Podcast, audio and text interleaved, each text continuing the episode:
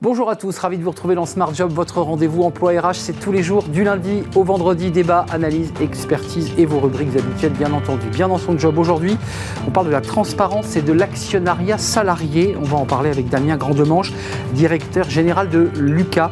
Il nous expliquera bien comment ça se passe à l'intérieur de son entreprise. La pause café, évidemment, comme chaque semaine, avec Caroline Ricross pour une nouvelle chronique. Et puis le cercle RH aujourd'hui, euh, métier agriculteur, leurs difficultés, les transformation de ce métier, euh, les innovations aussi, et puis la diminution du nombre d'agriculteurs, mais aussi de salariés agricoles. On fera le point avec nos invités dans quelques instants, dans un contexte de tension sur le prix des matières premières et notamment du prix du, blé. Puis dans Fenêtre sur l'emploi, la réalité virtuelle au service de l'orientation et de l'insertion professionnelle. On en parlera avec Vincent Olivier à la fin de notre émission, fondateur et CEO de Métier 360. Voilà le programme. Tout de suite, c'est bien dans son job bien dans son job avec Sagid Talentsoft, la solution intégrée de gestion des talents.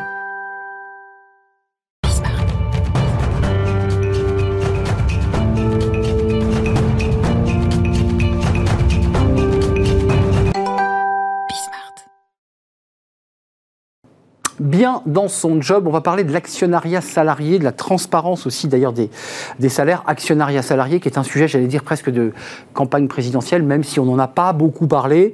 Euh, je crois que le président, le candidat Macron a parlé de, des dividendes salariés, me semble-t-il. Et on en parle avec Damien Grandement. Je vais être le directeur général de Lucas avec deux C, euh, entreprise de, la tech, hein, on est, on est, on est d'accord? Exactement. Euh, de logiciels oui, on est un éditeur de logiciels RH qui a une large gamme euh, de, produits, que ce soit les notes de frais, la gestion des entretiens annuels, la préparation de la paye, euh, le suivi des congés, des heures supplémentaires, etc. Euh, vous avez signé une tribune, je cite le titre, Pourquoi la transparence des salaires ne devrait pas être un, sujet? Et, et j'ai envie de poser la question à l'envers, pourquoi c'est un sujet? Euh, tabou, j'ai envie de, rajouter. c'est la question qu'on se pose tous. Chez Lucas, ça fait depuis 20 ans qu'on existe. Depuis 20 ans, on pratique la transparence des salaires et on n'y voit que des bénéfices. Euh, aujourd'hui, chez Lucas, tout le monde sait exactement combien gagne son collègue, combien gagne tout le monde. Et ça, c'est un gage déjà d'égalité, de, justice entre les salariés, parce qu'on ne pourrait pas avoir expliqué des différences trop importantes. Et je pense d'ailleurs que c'est une des raisons pour lesquelles c'est tabou dans, dans, certaines entreprises, parce que les, écarts salariaux seraient compliqués à, à expliquer. Nous, on a des grilles qui sont transparentes tout le monde connaît le salaire de tout le monde et du coup tout le monde est traité sur un pied d'égalité et ça permet aussi que, de s'assurer qu'on reste toujours cohérent avec le marché au recrutement et euh, dans l'évolution de carrière des salariés. Juste d'un point de vue concret, les salariés quand ils rentrent dans l'entreprise, il y a 300 collaborateurs, un peu plus de 300 collaborateurs? Tout à fait. Euh, quand ils rentrent, il y a différents sites, euh, c'est affiché, c'est sur un ordinateur, c'est sur un logiciel, il faut faire un code. Comment on accède, j'allais dire, voilà, de manière un peu vulgaire et directe au, salaire de son collègue pour savoir, tiens, il y a combien, comment ça se passe? Eh ben, on a un logiciel, on est, éditeur de logiciel, donc on a un logiciel qui, qui, sert à ça, justement, qui, se, qui, gère les rémunérations. Et donc, du coup, il suffit de se connecter à son espace et on peut avoir accès aux rémunérations et même à l'historique de rémunération de tout le monde. Euh, la société. C'est quoi l'esprit? À la fois, vous, vous dites que c'est une manière aussi de, euh, de pouvoir éviter les trop grands écarts, et puis c'est aussi une manière, peut-être, il y a un débat sur l'égalité homme-femme au niveau des, salaires, qui permet à tout le monde de, de voir euh, bah, que finalement, salaire euh, à métier égal, salaire égal, parce que c'est ça l'objectif aussi. Exactement. L'objectif, c'est d'avoir une, une, forme d'équité, et puis c'est de s'assurer qu'on reste cohérent avec le marché pour pouvoir continuer à recruter, parce qu'on a des gros enjeux de recrutement pour les prochaines années. On est déjà 300, mais on vise d'être 900 en 2025, ça fait 600 personnes à recruter d'ici là. Donc pour nous, euh, la politique salariale est un, est un enjeu important. À la fois, c'est un outil de rétention, et si je comprends bien, c'est aussi un outil de marque employeur pour dire, voilà, chez Lucas, quand vous venez, les choses sont transparentes. On est bien d'accord que ça démarre du patron, du sommet de la pyramide, c'est-à-dire votre salaire, euh, hors prime. Il y a tout. Comment, comment ça se passe? Alors chez, chez Lucas, il y a une autre spécificité parce que j'allais dire, ça s'intègre dans une culture d'entreprise plus globale, effectivement, qui nous sert à attirer, à retenir les talents. chez Lucas, les salaires sont transparents, les décisions de la direction sont transparentes, les résultats financiers de l'entreprise sont transparents, et il n'y a pas de variable individuelle chez Lucas. Donc euh, le, salaire qu'on voit, c'est le salaire full fixe. Il n'y a qu'un variable chez Lucas, il est collectif et c'est pour tout le monde le même. Euh, que ce soit le dernier arrivé ou le PDG, tout le monde touche le même. C'est en fait c'est l'intéressement. Euh, parlons de l'actionnariat salarié. Euh, comment ça se passe Là aussi, c'est une, j'allais dire presque dans les dans l'éthique de l'entreprise à sa naissance, où, je dirais vous avez pris, euh, comme beaucoup d'entreprises, le, le, le, train en, en, marche. Vous vous êtes dit c'est important d'avoir de l'actionnariat, ou dès le départ, lorsque l'entreprise est, est, créée euh, par Gilles Sadger, je crois qui est le, fondateur, le président de Lucas, il se dit il faut mettre de l'actionnariat. Comment ça se passe ça? Parce que c'est un sujet entre nous avec les, les, sujets pouvoir d'achat des salariés qui est quand même un peu dans l'actualité. Tout à fait. mais c'est un, un, sujet qui est très vieux chez Lucas je ne pense pas qu'on ait, qu'on ait suivi une quelconque mode. Euh, ça fait depuis, euh, je pense, une quinzaine d'années que Gilles a, été rejoint par d'autres, euh, d'autres salariés. Et très vite, il a, il a offert son, son capital à l'ensemble des salariés. À l'ensemble, non, pardon, à une, certaine partie des salariés. Aujourd'hui, on est 51, pour être précis, salariés qui sont actionnaires de Lucas sur les 300. Donc, effectivement, il faut, il faut avoir une certaine ancienneté, il faut avoir démontré aussi sa compétence et son, son importance dans l'entreprise pour pouvoir y accéder. Mais ça reste très large. 51 sur 300, ça montre bien qu'il y a quand même beaucoup de personnes qui ont accès au capital. Alors, pour qu'on soit précis, parce qu'il y a l'intéressement, il y a l'actionnariat, on, mélange un peu tout. On est dans de l'intéressement ou on est dans le partage des fruits des, dividendes? Alors là, on parle vraiment de l'actionnariat salarié, donc ça veut dire que des, euh, salariés vont euh, payer de leur poche des actions Lucas pour, euh, pour devenir propriétaires, ce qui représente d'ailleurs une prise de risque. Certains se sont endettés, comme moi, pour acheter des actions, ce qui montre vraiment leur attachement à l'entreprise et ce qui, ce, qui, ce, qui, ce qui montre aussi leur croyance dans le fait que ça va pouvoir fonctionner et qu'ils pourront en retirer les bénéfices. Mais qu'est-ce que ça change pour vous Vous êtes le directeur général au, sommet de cette pyramide. Qu'est-ce que ça change, à dire presque psychologiquement, quand on sait qu'on n'est pas que rémunéré par un salaire, mais qu'on a aussi euh, des actions dont on, de temps en temps, on regarde l'évolution du, cours, j'imagine, euh, qui sont d'ailleurs liées directement au résultat de l'entreprise. Ça change quoi alors ça change beaucoup de choses et ça participe comme euh, l'intéressement, comme la transparence à, un, système qui est responsabilisant pour les salariés, en fait. Les salariés sont impliqués davantage dans le projet d'entreprise et tout le monde tire dans la même direction. Chez, chez Lucas, cette culture d'entreprise permet d'avoir une forme de collégialité euh, très importante également.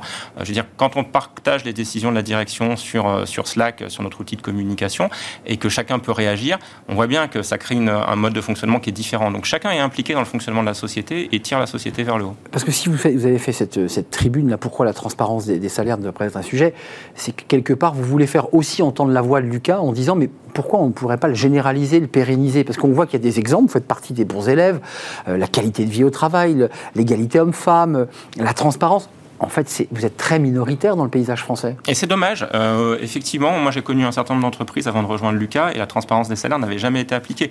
Donc on voit bien qu'on est un, a un cas particulier. Euh, et quand je suis arrivé, je trouvais ça un peu surprenant, surtout la transparence des décisions de la direction. ça faisait une culture du débat à laquelle j'étais pas habitué parce que je venais d'entreprises qui étaient très hiérarchiques. Mais franchement, je n'y vois que des bénéfices après trois ans passés dans l'entreprise et je pense que beaucoup d'entreprises gagneraient à adopter ce système. Euh, il y a des grincements dedans parce qu'on a eu une entreprise il y a quelques mois qui était venue nous parler de cette transparence des salaires pour reboucler notre, notre échange. Euh, c'est compliqué pour les RH. Est-ce que ça, ça mobilise différemment les RH, la façon dont, et les managers, la façon dont on attribue des augmentations de salaire euh, Comment ça se passe puisque tout est transparent? Tout à fait. La transparence, c'est un challenge pour les managers parce que du coup, ça nous oblige à réfléchir vraiment aux bonnes raisons avant de prendre des décisions parce qu'on sait que les décisions vont être débattues. La grille des salaires en particulier, c'est un point particulièrement sensible ah bah oui. qui, est, qui, est, qui est très discuté. Donc, ça oblige les RH, ça oblige la direction à, se poser toutes les bonnes questions avant pour pouvoir communiquer sur une grille avec les arguments clairs euh, que tout le monde puisse comprendre. Mais, mais le, gros bénéfice, c'est qu'il n'y a pas de politique d'entreprise après chez Lucas. Une fois que les choses sont dites, comme elles sont dites devant tout le monde, il n'y a pas après. Euh, devant tout le monde, c'est-à-dire qu'il y a une réunion générale euh, ou par visio, euh, par site Oui, on fait des, ce qu'on appelle des all-hands meetings, désolé pour l'anglicisme, de manière très récurrente, dans laquelle on, annonce ce genre de décision devant toute l'entreprise en visioconférence et une fois par trimestre, on se réunit tous également en présentiel pour avoir ce type de réunion. Donc les négos sont terminés là sur les salaires, les NAO sont terminés. Vous avez terminé là, vous avez au mois de janvier. Au mois de janvier, en février, donc vous avez octroyé combien là? Comment ça s'est passé euh Alors cette année, on a fait des, belles augmentations parce que les résultats nous le permettent. On a fait une très belle croissance l'an dernier de 50%. Et, vous continuez puisque vous embauchez là? Oui, mais c'est pas une fin en soi d'augmenter. Enfin, on est content de pouvoir partager la valeur de l'entreprise, mais euh, l'idée c'est toujours de rester aligné sur le marché pour pouvoir continuer à tirer des talents et pour retenir les bons. C'est pas plus compliqué que ça. Et donc cette grille, elle a fait l'objet d'un travail qui a été long et fastidieux de, de, benchmarker chacun des emplois chez Lucas par rapport au marché pour les, les villes où on est présent, à savoir Paris, Marseille Marseille et Nantes aujourd'hui, et on est en train d'ouvrir Genève et Barcelone.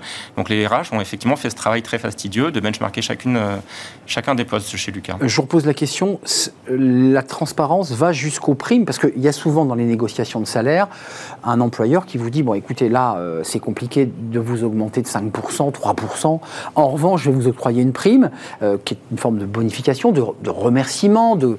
comment ça se passe chez vous? Là aussi, vous étalez tout, les primes, euh, tout est mis? Alors, il n'y a pas de prime individuelle, il n'y a pas de variable individuelle chez Aucune variable Même pour les commerciaux, ça n'existe pas chez Lucas. Donc, effectivement, ça aussi, c'est quelque chose d'assez original. C'est une révolution, ça. Qui fait partie de la culture d'entreprise. Là aussi, j'ai été surpris en arrivant chez Lucas, mais je vois beaucoup de bénéfices parce que du coup, ça évite d'avoir des, euh, des bisbilles entre services, entre les, même les commerciaux eux-mêmes, qui essaient de se piquer les, les bons leads, les, les, leads les plus prometteurs. Et ça évite d'avoir des batailles entre les consultants qui disent qu'ils déploient des projets qui ont été très mal vendus et que parce que les sales ont essayé de faire leur objectif coûte que coûte. Ça, ça évite tout ce, tout ce genre de, de discussion. Ça n'empêche pas que les personnes qui sont plus performantes progressent plus vite et donc on leur fixe qui augmente plus vite. Donc ça permet d'avoir une forme de méritocratie et de récompenser les meilleurs. Néanmoins, il n'y a pas de variable individuelle chez Lucas et c'est une règle qui existe depuis le début et à laquelle on tient beaucoup. Le seul variable, il est collectif, c'est l'intéressement pour aligner les objectifs de tout le monde sur celui de l'entreprise qui est de faire de la croissance sur son revenu récurrent. Euh, avant de nous, nous, quitter, vous avez un objectif de 1000 salariés en 2025. Enfin, c'est quand même pas rien puisque c'est aujourd'hui 300 collaborateurs. C'est-à-dire qu'en trois ans, vous allez tripler avec les bureaux que vous ouvrez, vous l'évoquiez à Genève et à Barcelone, faites partie finalement des métiers de la tech où on entend tous les patrons, les directeurs généraux nous dire on ne trouve pas, euh, on n'a pas les talents.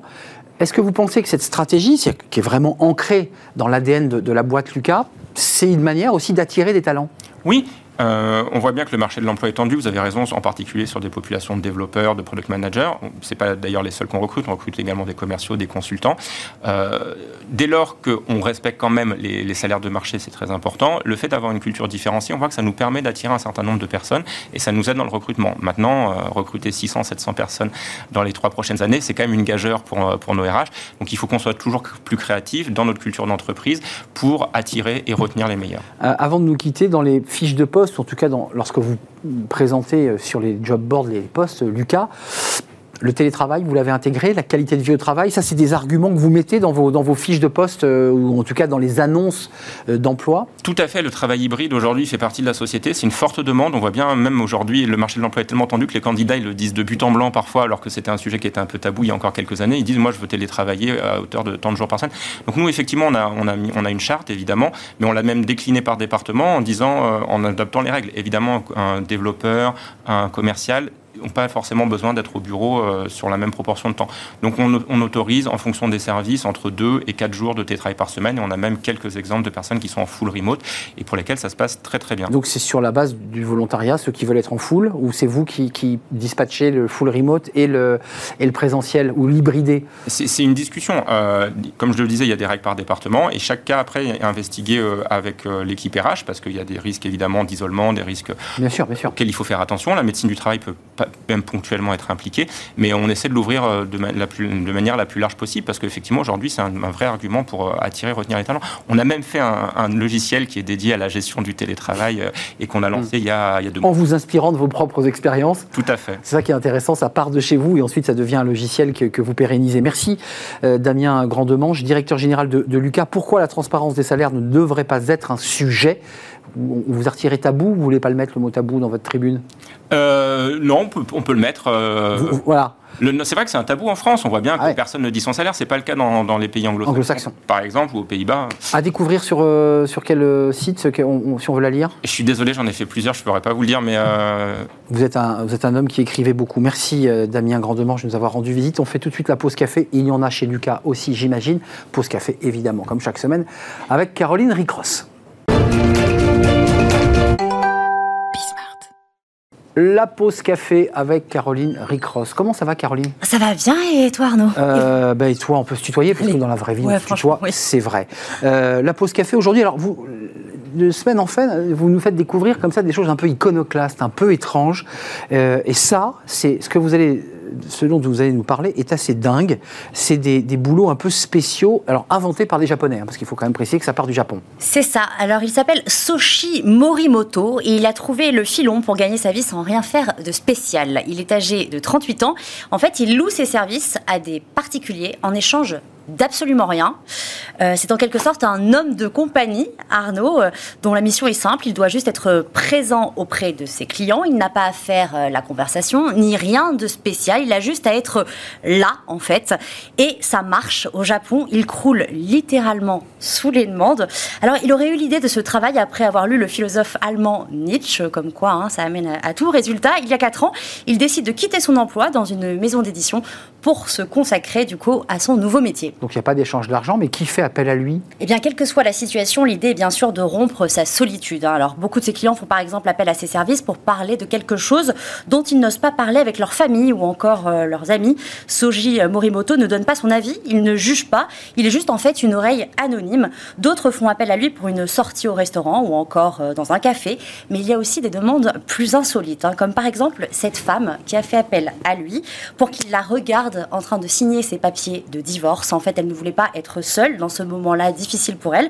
Un homme lui a aussi demandé de rester à ses côtés sans rien dire, juste pour ne pas être seul là aussi, pensant qu'il rédigeait sa thèse. Et puis Soji Morimoto a, a aussi pardon, accompagné un client pour attraper des papillons dans un parc. Il a également attendu un client près de la ligne d'arrivée d'un marathon parce que le sportif ne voulait pas être accueilli par son entourage à l'arrivée de ce marathon. Alors, j'évoquais le fait qu'il n'était pas, mais enfin, il, gagne quand même sa vie, cet homme, avec ah oui, il est quand même. C'est un, métier au sens de l'échange d'argent. C'est ça, c'est un, service. Tout à fait, et c'est vraiment son emploi. Hein. Alors, au début, il proposait euh, ses services gratuitement, mais évidemment, vu que ça marche, et eh bien, désormais, il facture 10 000 yens, c'est-à-dire environ 80 euros la prestation. Et puis, les clients doivent également payer sa nourriture et les transports. Aujourd'hui, il voit à peu près 3 ou 4 clients par jour, et il dit avoir déjà rencontré 3000 personnes depuis le lancement de son entreprise, en fait. Euh, c'est quoi? C'est devenu une célébrité? Parce qu'il est tellement célèbre que ici, sur le plateau de, Smart Job, vous en parlez. Donc c'est vrai que ça a traversé euh, les continents. C'est une petite célébrité, en effet, au Japon. Il est même connu sous le nom de l'homme qui ne fait rien. Il a un peu plus de 500 000 abonnés sur Instagram et il est invité sur les plateaux télé. Le Washington Post lui a même consacré un reportage. Et puis, il a inspiré trois livres et même une série télévisée au Japon. Euh, ça, ça, nous paraît improbable, en fait, de louer ici, chez nous, en France, quelqu'un. Mais au Japon, ça se fait, ça se pratique. Ça n'a en effet rien inédit dans le pays. Au Japon, de plus en plus de personnes de tout âge vivent seuls, ce qui entraîne forcément des changements dans la société. En 2015, les foyers comptant une seule personne représentaient 14,50% de la population. Et d'après l'Institut national de la population et de la recherche sur la sécurité sociale au Japon, ce chiffre pourrait représenter 40% de la population d'ici à 2040, alors que la démographie du pays poursuit son déclin. Conséquence, la solitude devient forcément un véritable business.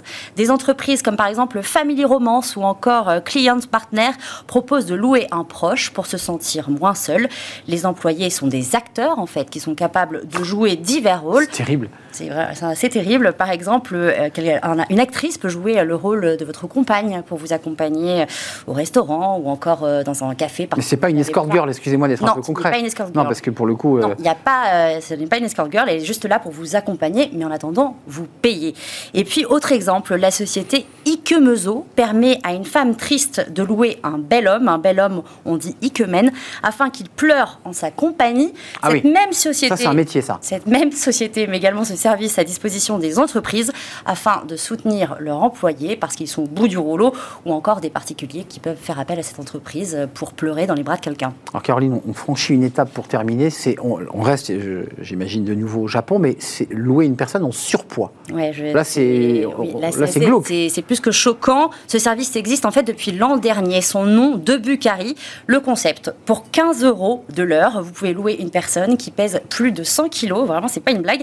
Pourquoi faire Eh bien, voici les explications du fondateur qui s'appelle Monsieur Bliss. D'après lui, les sociétés et particuliers peuvent s'octroyer les services et la présence d'une personne obèse en vue, par exemple, d'essayage de vêtements pour un proche que vous avez qui est en surpoids. Donc, vous voulez que quelqu'un essaye des vêtements. Vous faites appel à cette personne en surpoids. Pour lui éviter l'humiliation de les essayer lui-même. C'est exactement ça. Vous pouvez aussi faire appel à une personne en surpoids pour tourner, pour tourner une publicité ou encore pour faire la promotion d'un régime ou tout simplement pour vous sentir mieux dans votre corps parce que vous allez être à côté d'une personne qui est en surpoids.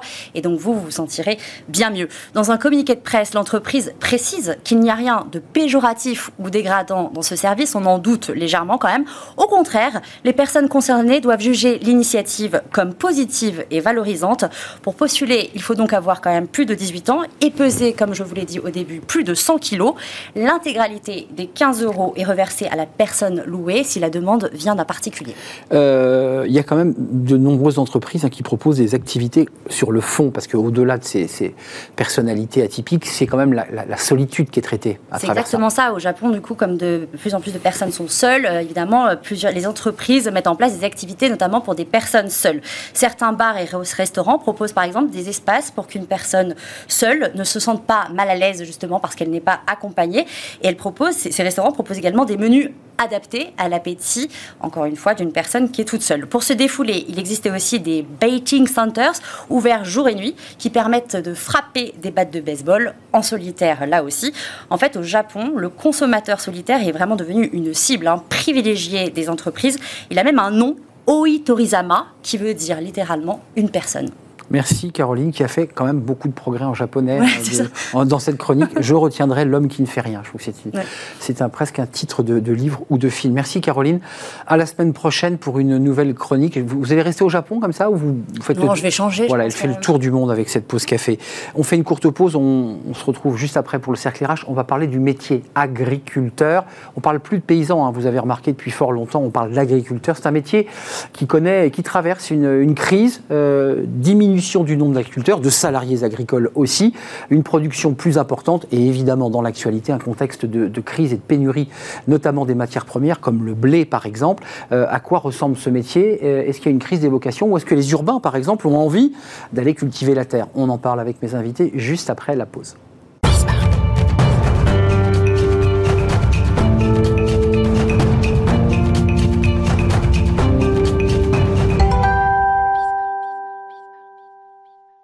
Le cercle RH, notre débat quotidien. Métier, agriculteurs. C'est intéressant parce qu'on reçoit beaucoup d'entreprises de la tech, d'entreprises qui innovent, du tertiaire. C'est très intéressant aujourd'hui de nous arrêter sur euh, des entreprises qui nous nourrissent. Je dis, vous avez vu, je dis entreprise. Bon, je dis plus paysan, on parle d'agriculteurs. Euh, certains parlent même de chefs d'entreprise qui travaillent la terre, ce qui est, une, une, évolution importante. Et on va en parler avec deux acteurs. Ils ont euh, les pieds sur terre, c'est le cas de le dire. Christophe Grison, merci d'être avec nous, président de la coopérative Val France. Bonjour. bonjour, membre du conseil d'administration de la coopérative euh, de la coopération agricole. Et par ailleurs, c'est intéressant, vous êtes président du, groupe de la coopération agricole au CESE, au Conseil économique et social et environnemental. Il ne faut pas oublier le, E. On parlera d'environnement euh, dans un contexte un peu particulier, quand même, avec la crise ukrainienne. Vous êtes le nez devant les ordinateurs depuis euh, ben, presque un mois maintenant. on en parlera avec vous. François-Étienne Mercier, merci d'avoir répondu à notre invitation. Vice-président en charge du dossier installation, formation, transmission au JA aux jeunes agriculteurs. 140 33 hectares en Meurthe-et-Moselle, en grande culture. Euh, colza, blé d'hiver, on est d'accord Je vais en oublier. Orge, d'hiver et de printemps pour euh, la bière ou l'alimentation animale et du tournesol. Euh, je me tourne vers vous parce que quand on regarde les chiffres, 82, il y avait 1,6 million d'agriculteurs. On en a aujourd'hui 400 000. c'est un des métiers qui a, qui a, le plus perdu en effectif et paradoxalement, il a continué à plus produire machinisme, euh, machine, innovation. Comment vous vous situez quand, vous, vous, êtes dans un dîner entre amis et des gens qui ne sont pas de ce milieu, en ville, j'allais dire, vous présentez comment?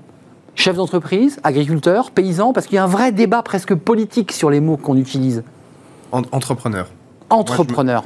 on est des véritables entrepreneurs. On est, on est des, chefs d'entreprise euh, qui euh, cultivons la terre, qui élevons des, des, animaux pour nourrir la population mais on reste avant tout des, véritables chefs d'entreprise.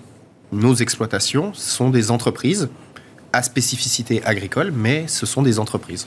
Et ce qui est important, c'est qu'en venant sur un plateau de télévision, vous êtes aussi un ambassadeur de votre métier. Euh, est-ce que ce métier vous rend fier? Est-ce qu'il vous donne du sens? Parce que depuis des mois, sur ce plateau, on a des chefs d'entreprise qui disent les salariés cherchent, du sens, ils ne le trouvent plus.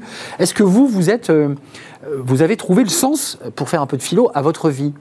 Euh, Totalement totalement. Euh, on, a la chance euh, d'avoir un, métier euh, de, plein air où on est notre propre patron et où on nourrit, la population. Et effectivement, depuis l'arrivée du Covid, il y a beaucoup de gens qui se sont posés des questions sur le sens de leur métier et est-ce qu'ils arrivaient à donner un sens un peu à, leur vie? Et eh ben, en tant qu'exploitant agricole, en tant que chef d'entreprise dans l'agriculture, moi j'estime que oui, mon métier a du sens.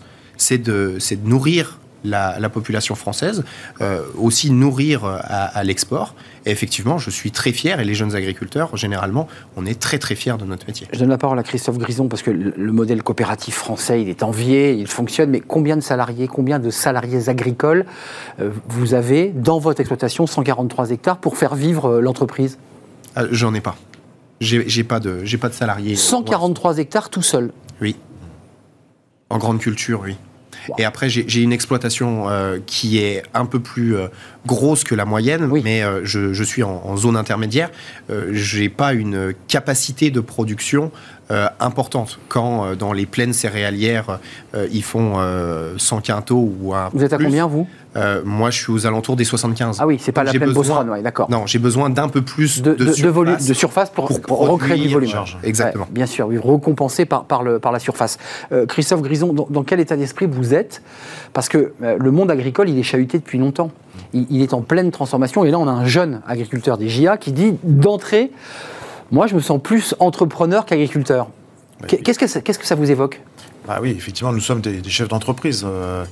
On s'adapte à la conjoncture, on répond à un marché, on répond aux nouvelles attentes sociétales. Euh, voilà, notre métier en perpétuelle évolution. Euh, mais moi, j'ai la même fierté que, les JA, euh, même si je suis un peu plus vieux, hein, j'ai 54 ans. Mais voilà, j'ai la même passion du métier, de nourrir la population, de produire proprement, d'améliorer nos pratiques agricoles, de répondre, je vous disais, aux attentes sociétales qui ont évolué. Hein. on les entend, on les écoute. et il n'empêche que économiquement, il faut qu'on s'adapte. Donc le prix du blé flambe, mais aussi le prix des entrants, les engrais. Les fameux intrants. Oui, les fameux intrants. Euh, on doit résoudre une équation, bah, produire plus, produire mieux, euh, mais tout en, voilà, en, faisant attention à nos marges, à nos coûts. Et, moi-même, euh, vous parliez du personnel, moi j'ai deux activités sur ma ferme. J'ai les grandes cultures, comme mon voisin, céréales, orge. C'est Seine-et-Marne et, et, Oise, hein Oise. Oise, on est d'accord. Je suis à la limite de la Seine-et-Marne, pas très loin de Paris. Et j'ai aussi développé du, un magasin à la ferme en circuit court pour répondre aux attentes sociétales. Mais voilà, donc j'ai. Vous vendez quoi Donc des légumes Des légumes, ouais, des légumes Donc vous faites un peu de maraîchage aussi à côté Exactement. Et là, ça, demande de la main-d'œuvre. Si Exactement. On vous parliez de la main-d'œuvre tout à l'heure, je vais rebondir. Donc le maraîchage est très gourmand en main-d'œuvre. On est à 3-4 salariés euh, l'été pour euh, cueillir, planter et tout. Un, un, kiel avec le gel, juste pour rester dans la Non, euh, parce que on, est, descendu à moins 2,5, ça va. Ça, et vous avez, vous avez mis. On a des serres et tout ça, donc c'est passé. Concrètement, restons un, mot sur les intrants, parce que les Français, dans un sondage IFOP, euh, justement de la coopération agricole, euh, vous avez la cote, le monde agricole a, la cote. Euh, vous avez une très bonne image de, sur près de 4 Français sur 10 qui seraient d'ailleurs, disent-ils, prêts à embrasser une carrière d'agriculteur. On va y venir, un de ces urbains que vous voyez arriver, parfois un peu naïfs, qui ne connaissent pas le métier, mais qui y croient. sur les intrants, c'est pour les écologistes des produits chimiques qui polluent la terre, dans quel état d'esprit vous êtes quand on vous interpelle sur ces sujets ou que vous entendez des débats politiques, parce que c'est l'actualité, qui disent le monde agricole, euh, effectivement, met des intrants, des engrais chimiques, parfois des pesticides. Qu'est-ce que vous dites? Je démarre bah, démarrer, oui. Juste un chiffre. Parce que souvent, on parle, oui, vous en mettez trop, vous mettez trop de produits phytosanitaires. Il faut savoir qu'en 10-15 ans. Les engrais, c'est pas les phytos, on est d'accord. Les hein. phytosanitaires. Il faut bien le distinguer. On est hein. passé de 120 000 tonnes de produits phyto à même pas en dessous de 60 000 tonnes, en même pas 10 ans. Donc on a fait des efforts. Donc voilà. Mais par, contre, un blé, une culture, pour pousser, elle a besoin d'engrais, elle a produit... et quand elle est malade, elle a besoin de produits phytosanitaires. L'engrais, c'est quoi? C'est de l'azote C'est de euh, l'azote, c'est du phosphore, c'est de la potasse, euh, qui malheureusement vient souvent d'origine russe. D'où la problématique dans ce moment. Mais voilà. Donc on est obligé, quand la plante est malade, de la nourrir comme un animal, comme un être humain. Voilà. Mais on a à cœur d'en mettre le minimum possible. Mais on a quand même réduit de moitié. Et ça, c'est pas assez connu du grand public. Je suis d'accord, on n'entend pas ce chiffre. Euh, vous êtes dans le métal d'esprit parce que les jeunes agriculteurs, vous êtes la relève de la profession, c'est-à-dire qu'on a encore l'image du paysan, son petit tracteur sans cabine, pop, pop, pop, un peu fumant. puis vous incarnez cette nouvelle génération. Euh, vous, êtes, vous êtes dans la prise de conscience euh, environnementale, justement? Mais totalement. Après, en fait, on, répond à une, à une demande du marché. à la sortie de la guerre, euh, la France a passé un pacte avec ses agriculteurs qu'il ne fallait plus du tout qu'on connaisse une, une famine Clairement. comme on avait connu euh, euh, pendant la guerre. Il fallait on, a, cultiver. on a demandé à- aux agriculteurs de, de produire et de produire massivement. Euh, d'où l'arrivée Et de se mécaniser. et de se mécaniser, d'où l'arrivée de, de produits chimiques euh, qui ont permis euh, d'augmenter notre, notre productivité. Et, et aujourd'hui, Mais ça, vous n'étiez pas né, enfin, excusez-moi de Non, vous non, dire. non, Ça, c'était votre génération, la génération de vos grands-parents. J'étais pas né, mais aujourd'hui, on, on parle encore plus aujourd'hui euh, d'arriver à une autonomie alimentaire. Hmm. Donc, on nous demande toujours aux agriculteurs de produire de la matière euh, alimentaire pour euh, satisfaire euh, les besoins de la, de la population. Après, les, les nouvelles générations, euh, on, on a à cœur de faire ce que déjà mes parents ont commencé à faire, de commencer à, à produire mieux, euh, et parce que on, on- on a appris que Mieux, ça veut dire moins de volume d'intrants et, et de pesticides ou de phytosanitaires. Moins d'impact environnemental. Moins d'impact sur la terre et l'environnement. et de les raisonner. Aujourd'hui, euh, avant, euh, à, la, à la sortie de la guerre, on a dit bah, vous avez euh, des problèmes d'insectes, et bah, il faut traiter. Et on traitait en systématique nos cultures. Mais François Etienne, de vous à moi, de toute façon, pour se le dire entre nous, vu le prix et l'augmentation bah, des prix sur vos intrants, la tonne était à 300, enfin, je, je- je regardais un petit peu 300, vous êtes passé quoi à 1000 la tonne bientôt là? Euh, 900 000, oui. Donc, enfin, vous allez donc être obligé de fait de repenser la manière dont vous cultivez la terre. Il n'y a pas le choix, sinon vous n'aurez aucune De marge. disponibilité aussi. hein. Et de disponibilité de la matière première. Mais même dans l'hypothèse qu'elle soit disponible, elle coûte trop cher. Vous n'avez plus de marge. Et puis même, même si elle ne coûtait pas cher, notre but, ce n'est pas quand même de, de- de se recréer du travail pour le plaisir, de mettre des produits si notre plante n'en a pas besoin. Euh, Aujourd'hui, on, soigne nos plantes quand elles sont malades. Quand il y a des insectes qui sont euh, nocifs pour nos plantes, il y a euh, des, euh, des, des- des stades à partir duquel un, trop grand nombre d'insectes nous, nous oblige à intervenir, sinon on perd toute notre récolte. Et dans mon cas, je suis céréalier, j'ai une paye une fois par an que si jamais euh, j'arrive à, faire ma récolte. Donc si je perds euh, une partie de ma culture, l'année dernière j'ai eu des gros euh, dégâts sur mes tournesols de, de corbeaux, euh, bah, tout de suite c'était moins 30 000 euros euh, sur mon Des nuées de corbeaux hein, qui sont venus euh, Exactement. au moment où le, tourne- le tournesol était mûr. hein. Enfin, c'est ça, ils viennent picorer. non, non, avant, Avant. Dès, dès la levée, À la levée.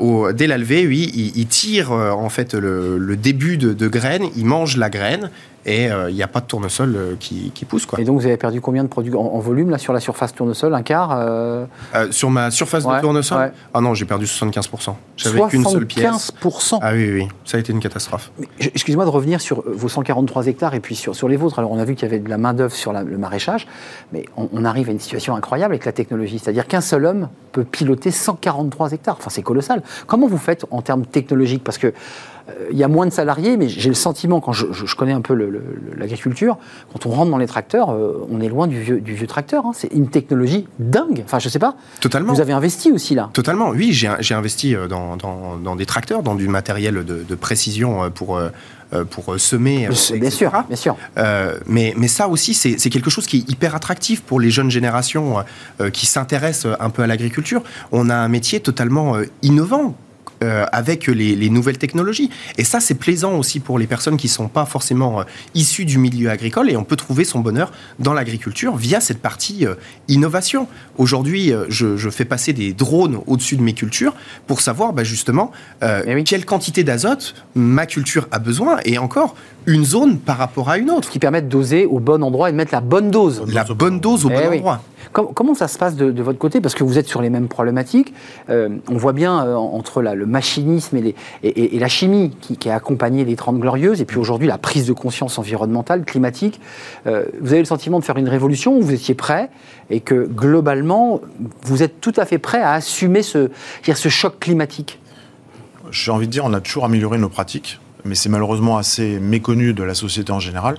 Et moi, donc, comme on le disait en préambule, je suis président d'une coopérative, et dans ma coopérative, donc la coopérative Val-France, qui a 1400 agriculteurs, En grande culture, hein, c'est des produits, d'accord. Oui, oui. On est là pour les accompagner, pour les faire évoluer. On accompagne aussi les jeunes agriculteurs dans leur installation financièrement. On a une charte, d'ailleurs, que j'ai amenée ici, on a une charte pour l'installation des jeunes agriculteurs. C'est-à-dire que si vous lui donnez quand il s'installe. Exactement. On l'aide financièrement. Pendant tant d'années, on te prend les agios, tu payes à échéance après la moisson. Et on l'accompagne aussi dans l'agronomie, dans le conseil, dans l'évolution. Et euh, voilà, parce que quand on arrive jeune agriculteur, on a, on des problématiques économiques, mais aussi des problématiques agronomiques. Pardon. Et donc, on est là pour l'aider Tiens, ou- ouvrons la page puisque vous ouvrez par cette charte que vous faites signer, donc qui est une charte d'engagement. Mm. Euh, comment ça se passe les installations, les arrivées, puisqu'il y a eu le débat sur la jachère, là vous avez vu récent, je ne sais pas où Oui. on en est d'ailleurs, si on va récupérer nos jachères, puisque oui ou non, juste parenthèse, parce que Honnêtement, l'actualité. honnêtement, c'est un effet d'annonce euh, qui est intéressant, mais on ne pourra pas retourner toutes les jachères en France pour les rebasculer en culture, puisque on ne peut pas faire de blé. On a le droit qu'à des cultures de printemps.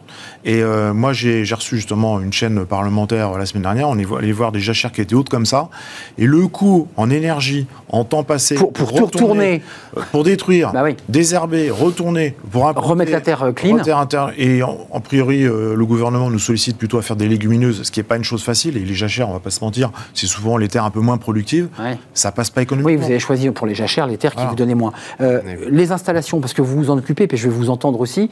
Est-ce qu'il y a une nouvelle génération d'agriculteurs? Alors, c'est-à-dire pas, pas votre profil, parce que vous êtes fils d'agriculteur. Vous avez passé un bac S, je crois. Oui. Euh, puis ensuite le BTS agricole, puis un, diplôme. Bon, vous êtes totalement complet sur, sur ce métier. Mais on voit quand même, avec l'ère Covid, vous avez peut-être eu ou rencontré ces Parisiens, qui, Parisiens ou, ou- de gens de la ville, qui viennent et, qui se disent bah, j'y vais. Euh, Vous en avez croisé? Oui, énormément, de plus en plus. Mais après, c'est euh, c'est bien. Parce qu'aujourd'hui, les chiffres, c'est quoi? C'est, vous l'avez rappelé, une diminution euh, du, du nombre d'agriculteurs euh, en France. Et euh, quand on regarde la, la pyramide des âges, aujourd'hui, quasiment la moitié des agriculteurs vont pouvoir prendre leur retraite de 2023 à 2027. Oh là, un, un trou. Donc, il va falloir qu'on installe massivement. Et aujourd'hui, si on prend tous les enfants d'agriculteurs, les fils et les filles, déjà, faudrait les forcer, ce qui n'est pas forcément une bonne chose, mais on ne comblerait pas ce, ce- cette, euh, cette vague Donc, comment on qui fait là euh, concrètement devant nous? Bah, En faisant énormément de communication, parce qu'on a beaucoup de personnes justement qui s'intéressent à l'agriculture. Euh, il faut continuer, parce que par le passé, l'agriculture était un peu une, une voie de garage, quelque chose de peu Donc, valorisant. c'était pas un métier noble. c'est Non. Aujourd'hui, ça, ça a pris beaucoup de, Avec de- la de noblesse. technologie, ça donne vraiment un sens au métier. Oui, et puis le rapport aussi à la terre, à ce qu'on mange, à ce qu'on va donner à manger. Enfin, il y a quand même ce rapport-là. Exactement. Ils sont différents, les urbains, j'allais dire, de vous qui, qui avez vécu dans ces zones. Je suis un ancien urbain. J'ai habité Paris toute ma jeunesse. Ah. J'ai appris la ferme de mon grand-père. Donc on peut sauter une génération. On peut habiter Paris, boulevard des Batignolles, et arriver sur une ferme agricole. C'est tout à fait euh, concevable. Partie 18e ou partie euh, 8e d'ailleurs. Euh, mais ça veut dire que quand vous passez le pas, vous, il y a, il y a quelques temps maintenant, qu'est-ce que vous vous dites? C'était quoi votre- la mission que vous vous étiez donnée quand vous avez choisi de devenir agriculteur? Ah ben moi c'était parce que c'était la ferme familiale qui était un petit peu en sommeil et je me suis dit tiens pourquoi Un pas? défi Ouais c'était un défi personnel. Puis vous imaginez un Parisien qui arrive dans l'Oise euh, dans les années 90, tout le monde me regardait comme ça. Comment on s'intègre d'ailleurs Parce qu'il finalement, vrai- j'ai fait mes preuves, j'ai travaillé, euh, j'ai été tout seul comme toi euh, sur la ferme et j'ai- bossé sérieusement. Et finalement, je me suis fait accepter par mes pairs. D'ailleurs, c'est pour ça qu'aujourd'hui, ils m'ont élu à la tête de la, de la coopérative et qu'aujourd'hui, je suis en représentation pour les défendre au quotidien. Mais euh, une question qui est plus macroéconomique. Il y a un enjeu de remplacement de- d'exploitation parce qu'il y aura un trou, un- des départs à la retraite. Euh, le compte n'y est pas. Euh, comment on fait on, on démultiplie les formations, les BTS agricoles. Euh, que- que- Qu'est-ce qu'on Eh peut ben, on- inventer pour donner envie de revenir, revenir en. On a pris une initiative avec les jeunes agriculteurs et euh, l'enseignement agricole et la coopération agricole. Et on propose un- une initiative qui s'appelle Demain, je serai paysan pour communiquer. Ah, vous dites paysan. Vous avez vu comme les, Ouais, c'est- mots ont un sens. Oh, mais parce que. Vous êtes Moi- marketing là. Non, mais je suis pas, moi, je suis pas là pour, pour opposer les, les- les systèmes. Euh, parfois, certains s'appellent paysans, d'autres agriculteurs. Mais moi, j'ai comme un cultivateurs. entrepreneur à côté de moi. Vous voyez, Oui, oui, mais- Oui, oui, mais euh, c'était une, marque qui avait déjà été euh, déposée. C'est pour ça que c'était la facilité de, de reprendre ce nom-là. Non, puis ça dit quelque chose, Déjà paysan. un peu, un peu connu. Et effectivement, ce terme est apprécié justement euh, Mmh. euh, par les, les populations urbaines qui ont euh, tendance à, à vouloir, euh, à vouloir euh, s'intéresser à l'agriculture. Et, et cette action-là a pour but justement de revaloriser les métiers de l'agriculture et faire la, la promotion, pas du métier d'agriculteur, mais des métiers de l'agriculture. Parce qu'aujourd'hui, il manque quand même 300 000 postes euh, autour de l'agriculture. C'est-à-dire, c'est quoi? Ceux qui accompagnent, ceux qui conseillent, ceux qui soignent, les vétérinaires. Il y a, il y a un problème de vétérinaires. Dans tout- Euh, tout- toutes euh, les, les organisations agricoles, hein, euh, les fermes, euh, mais aussi les coopératives, euh, des négociants, des chambres d'agriculture, on cherche, il y a de l'emploi partout, partout. Mais euh, je ne vous ai pas laissé terminer, mais vous dites on lance cette initiative sur, sur ce. euh, c'est quoi? Comment ça va marcher? Parce que là, vous allez lancer des banderoles, vous allez faire des publicités à la télévision, parce que les réseaux sociaux, les réseaux sociaux. les, les- les- les chaînes YouTube et compagnie, et puis voilà. ils répondent, je réponds. je décide de renverser la table, d'arrêter ce métier, je, je veux me lancer dans l'agriculture, je vois qui Qui me reçoit Oh, bah, Il y, a- il y a plein d'organisations euh, agricoles Le- le- qui sont là pour ça. hein. Le, le premier point, si on- première on a des personnes qui ont envie de s'installer, c'est les points accueil installation. Mm. Aujourd'hui, il y a des points accueil installation dans tous les départements et qui sont là pour euh, vous orienter, vous, enfin faire le point avec Département, vous sur, euh, conseils départementaux, chambre d'agriculture, euh, Agriculture. chambre d'agriculture, d'accord. Dans la plupart des cas, c'est chambre d'agriculture. Il y a des jeunes agriculteurs, euh, des, le syndicat des jeunes agriculteurs qui en détiennent. Mais le, le but, et on a un cahier des charges précis, c'est justement d'accompagner et d'orienter euh, les, les porteurs de projets qui ont une idée d'installation.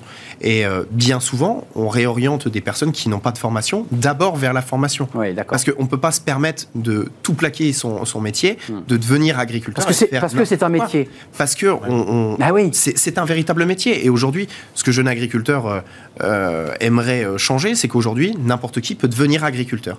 Il n'y a pas besoin d'avoir un diplôme pour être agriculteur. Combien de temps Parce que ça, c'est important. Il y a des types qui sont dans des bureaux devant leur ordinateur et qui, qui, qui turbulent à cette idée, qui se disent c'est quelque chose qui m'habite, je veux le faire, je vais le faire.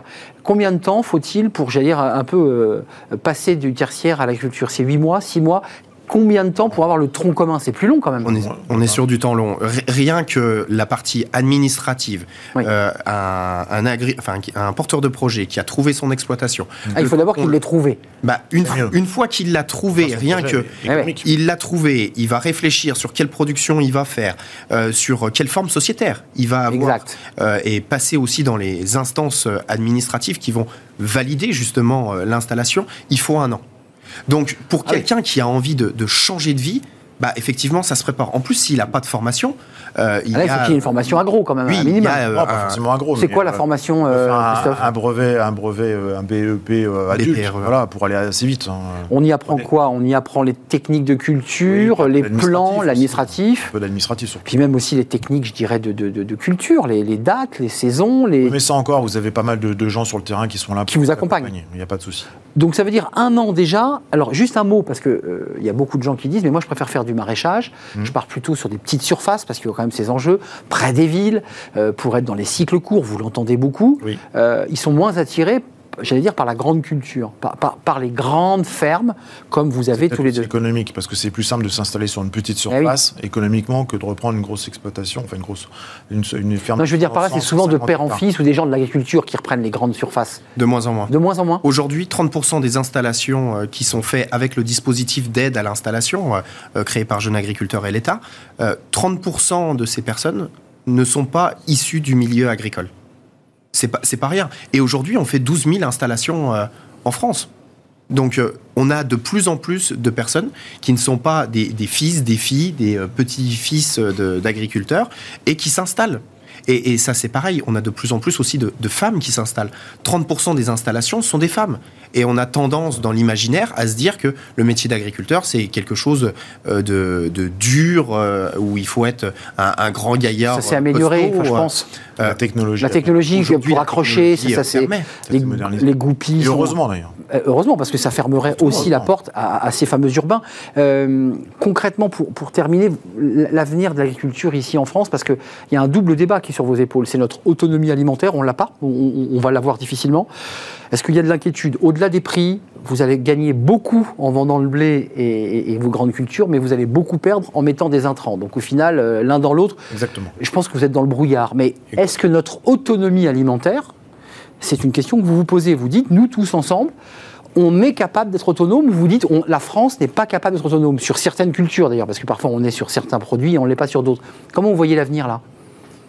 Bah, je pense que la France a une vocation de production pour la France, et une vocation à exporter. Ça a toujours été. Et il ne faut pas euh, renier ça. Donc on n'arrête pas l'exportation Non, on- surtout pas, parce que, D'accord, parce que c'est. on, on parle, on parle des, du, comment dire, des pays euh, de euh, du nord euh, de l'Afrique, hein, Maroc, Tunisie, Mhm. Égypte, tous ces gens-là, il faut qu'on les nourrisse. Sinon, on va. Mais ils, ils avoir des produisent aussi, eux. Mais très peu, très Peu. peu. En Et grande là, culture, assez peu, ouais. Au Maroc, ils sont soumis à une sécheresse terrible. Donc il faut absolument qu'on aide ces pays-là à acheter nos céréales.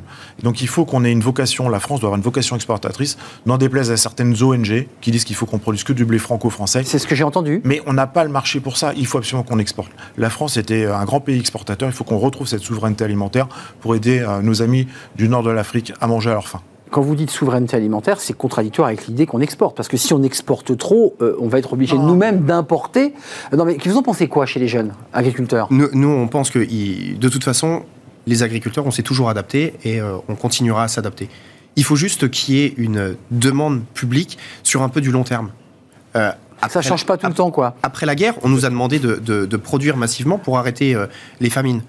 On l'a fait. Sauf que aujourd'hui, pour, euh, pour une culture de blé, je mets un an pour créer ma culture de blé et avoir du blé à vendre. Euh, des animaux, c'est pareil euh, de, pour faire de la Oui. viande, pour faire euh, Il faut les lait. nourrir, ouais. Il faut les nourrir, il faut les faire grandir. ça prend énormément de temps. Donc, il nous faut du temps long et il nous faut de la visibilité à long terme. Et après, je pense que si demain on nous dit que il faudrait qu'on arrête d'exporter et qu'on nourrisse que la, la population française, on pourra le faire.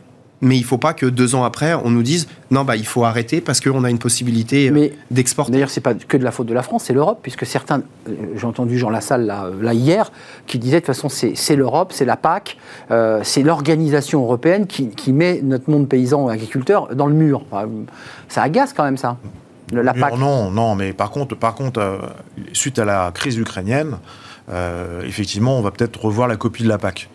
Il faut qu'on continue à respecter l'environnement, produire en respectant beaucoup plus l'environnement. Par contre, le- la nouvelle proposition de la PAC, il y avait une grosse euh, encore plus verte. baisse de production et on allait un petit peu trop loin. Qui est 3-4% de jachère dans nos fermes, ok, ça va. Mais on ne veut pas passer à 10-15%, ce serait trop dangereux pour la, la ferme France. Pour les urbains que je suis ou l'urbain que je suis, passer de 10 à 15% de jachère, ça veut dire quoi? Donc moins de volume de production, de 143 hectares, vous avez, euh, 14 hectares. vous aurez plus de 15 hectares qui seront en jachère. C'est quoi l'objectif?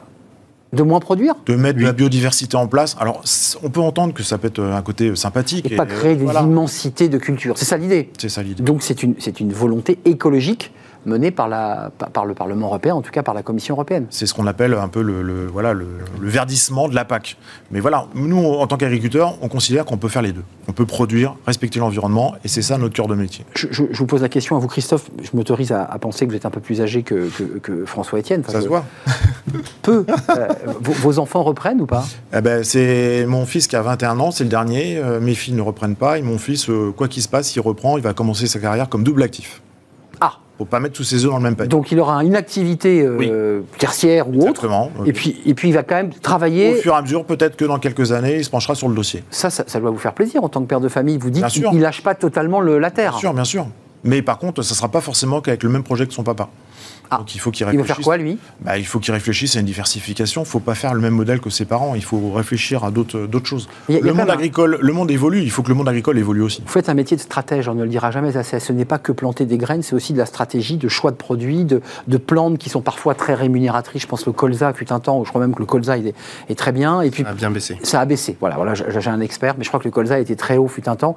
Euh, Ah, mais le colza était très haut pour une récolte euh, qui était euh, la récolte 2021, De- qui n'est plus en stock. qui n'est plus Voilà. en stock. C'est fini. Euh, vous, dans 20 ans, vous voyez toujours agriculteur Ah oui, totalement. et toujours engagé à l'idée de faire venir, parce que c'est l'intérêt de l'émission, de dire mais venez, venez faire ce métier. Mais chez, chez, euh, chez les agriculteurs, je pense qu'on préfère tous avoir des voisins nombreux Ah oui. plutôt que des hectares. C'est aussi de l'aménagement du territoire aussi. E- Exactement. Et on est, on est riche de la diversité de, de production, de la diversité euh, d'agriculteurs qui ont tous potentiellement des, des envies différentes. Et je pense que ça, c'est une très très grande richesse en France. à la condition de, de pouvoir répondre aux besoins du marché. hein. Exactement. Vous êtes quand même extrêmement tenu, et c'est aussi une particularité de votre métier, à un marché mondialisé. Vous êtes la tête en Australie, au Brésil euh, et, et à tous les pays. Et je pense à l'Ukraine, qui est un gros producteur de blé. Oui. Ça va manquer, hein. 16%. Le- L'Ukraine plus la Russie, c'est 16% du blé dans le monde.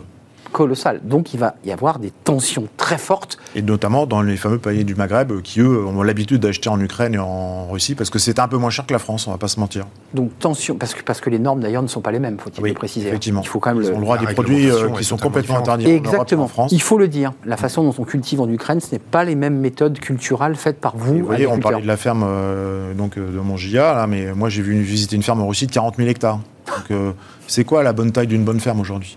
Oui, entre- Ça, ça aussi, dans l'image euh, de l'agriculture qu'on a, on n'a pas forcément l'image réelle euh, d'une exploitation agricole. Euh, quand on compare l'élevage, on a tendance Ouais, à sûr. imaginer que toutes les bêtes sont resserrées, un peu comme dans les exploitations au, Brésil. Euh, quand on montre des images d'agriculteurs qui euh, mettent des, des produits pour soigner leurs plantes, on voit les hélicoptères qui Bien passent. sûr. Bah non, ça, c'est pas ce qui se produit en France. Merci à vous. Comme dans les livres d'école, quand j'étais petit, on voyait des moissonneuses-batteuses, une trentaine alignées pour faire les moissons aux États-Unis. Enfin, c'est extravagant ces images, et qui existent toujours d'ailleurs. Merci, ça m'a fait vraiment plaisir de vous accueillir et de nous faire partager votre passion de ce, métier. Christophe Grison, merci, président de la coopérative Val France, euh, membre du conseil d'administration de la coopération agricole, et vous êtes au CESE, justement euh, en charge du groupe euh, coopération agricole. Merci à vous, François-Étienne Mercier, de nous faire partager votre passion. Jeunes agriculteurs et vice-président en charge du dossier installation formation, transmission. C'est à lui qu'il faut demander quand vous avez un besoin, notamment côté Meurthe-et-Moselle, j'imagine. C'est plutôt par là que ça se passe. Et partout en France. Partout en France. Il est mobile. Merci. On termine notre émission avec Fenêtre sur l'emploi. On va parler recrutement et innovation justement dans le recrutement. C'est tout de suite. Fenêtre sur l'emploi avec Now Jobs, l'application qui simplifie vos recrutements.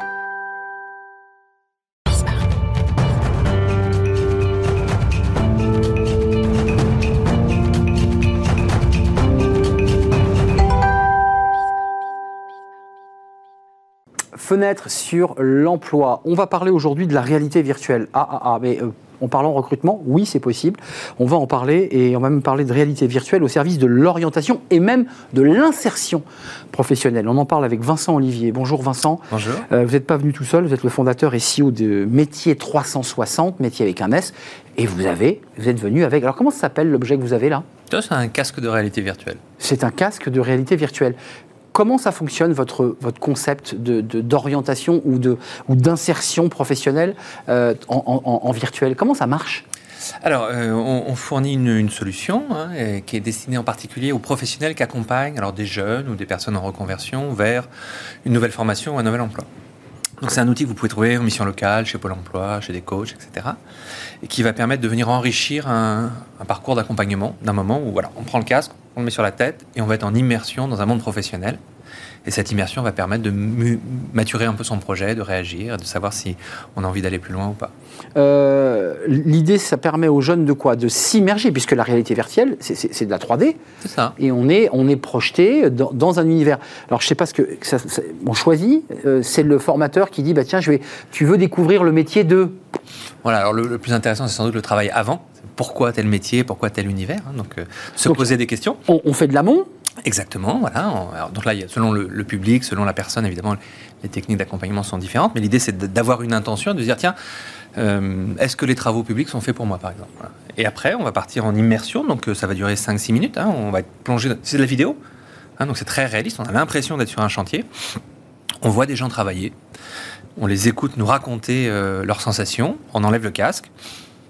Et bah, c'était bien, c'était pas bien. Et là, on continue le travail avec le médiateur. Donc, il a posé le casque, euh, il, a, il, a, pris le temps nécessaire pour observer euh, les scènes, euh, les, bruits de chantier. Donc, c'est relié au son, j'imagine, parce qu'il faut qu'il y ait le son. et puis ensuite, là, il y a un diagnostic. J'aime bien, j'aime pas. et, s'il dit j'adore bah, tant mieux, super. Super. super. Et là, à ce moment-là, il...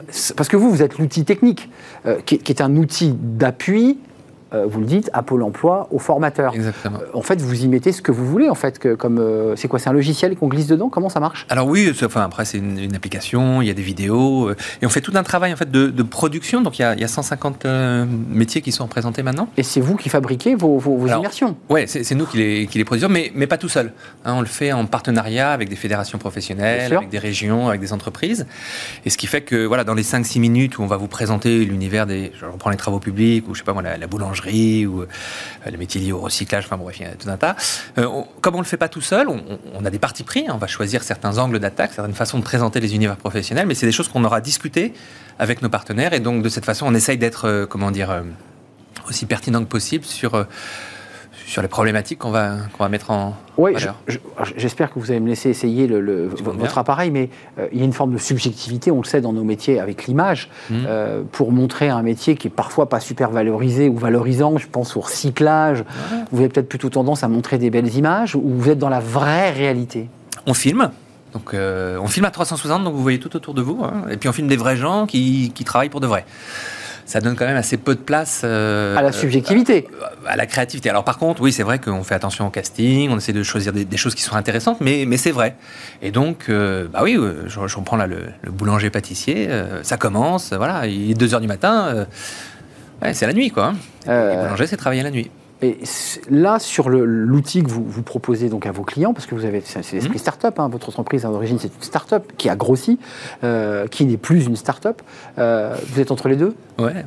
Euh, qu'est-ce qu'ils vous, ils vous disent des retours d'expérience qu'ils ont de votre outil? C'est-à-dire que ça permet, je dirais, un déclenchement plus fort, plus net? Ouais, ce qu'on nous dit, c'est que ça libère la parole. C'est-à-dire qu'on.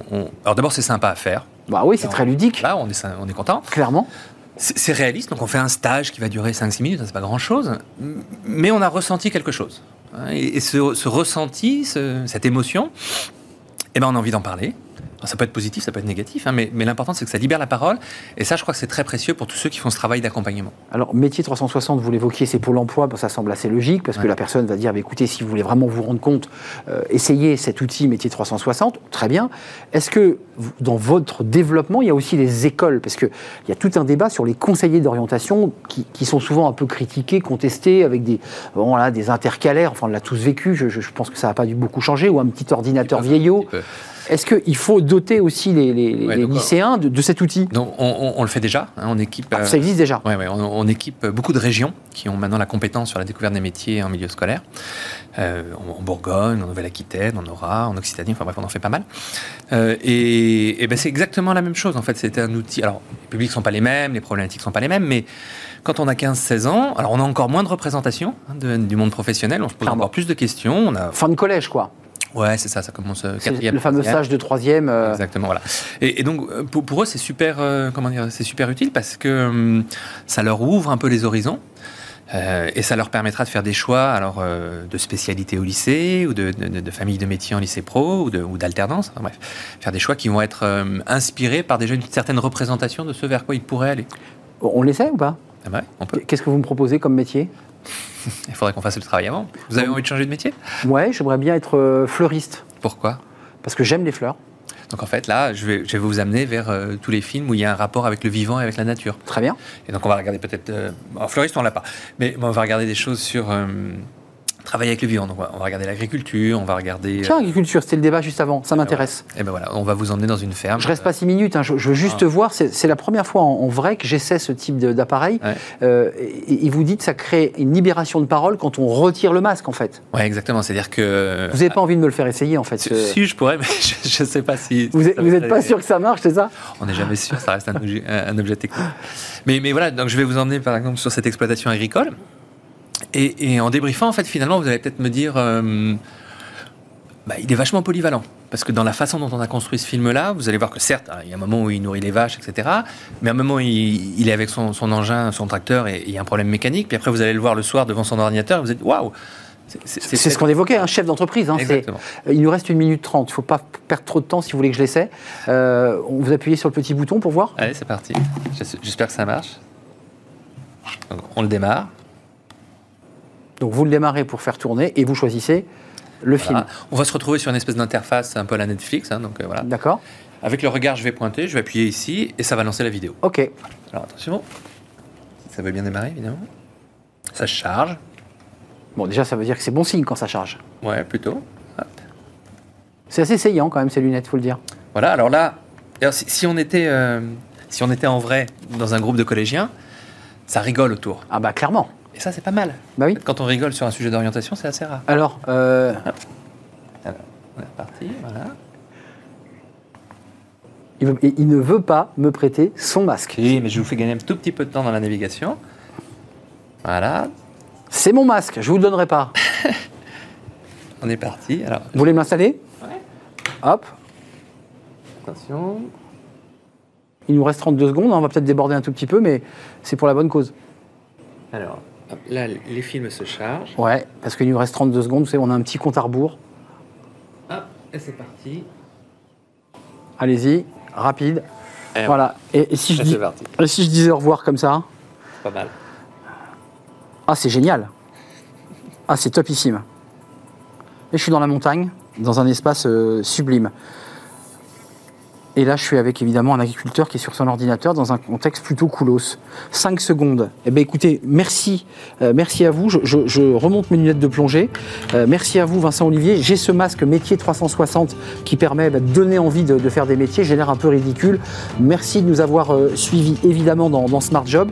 je termine avec cet objet, effectivement, qui donne vraiment envie de découvrir les, les métiers. Je remercie Vincent Olivier de m'avoir prêté son outil. Merci à toute l'équipe. Merci à Kylian pour la réalisation Merci à Saïd Osson. Euh, merci à Pauline aujourd'hui qui était avec nous. Et merci à Carla pour l'accueil invité. Je suis tout décoiffé. Je serai là demain. Bye bye.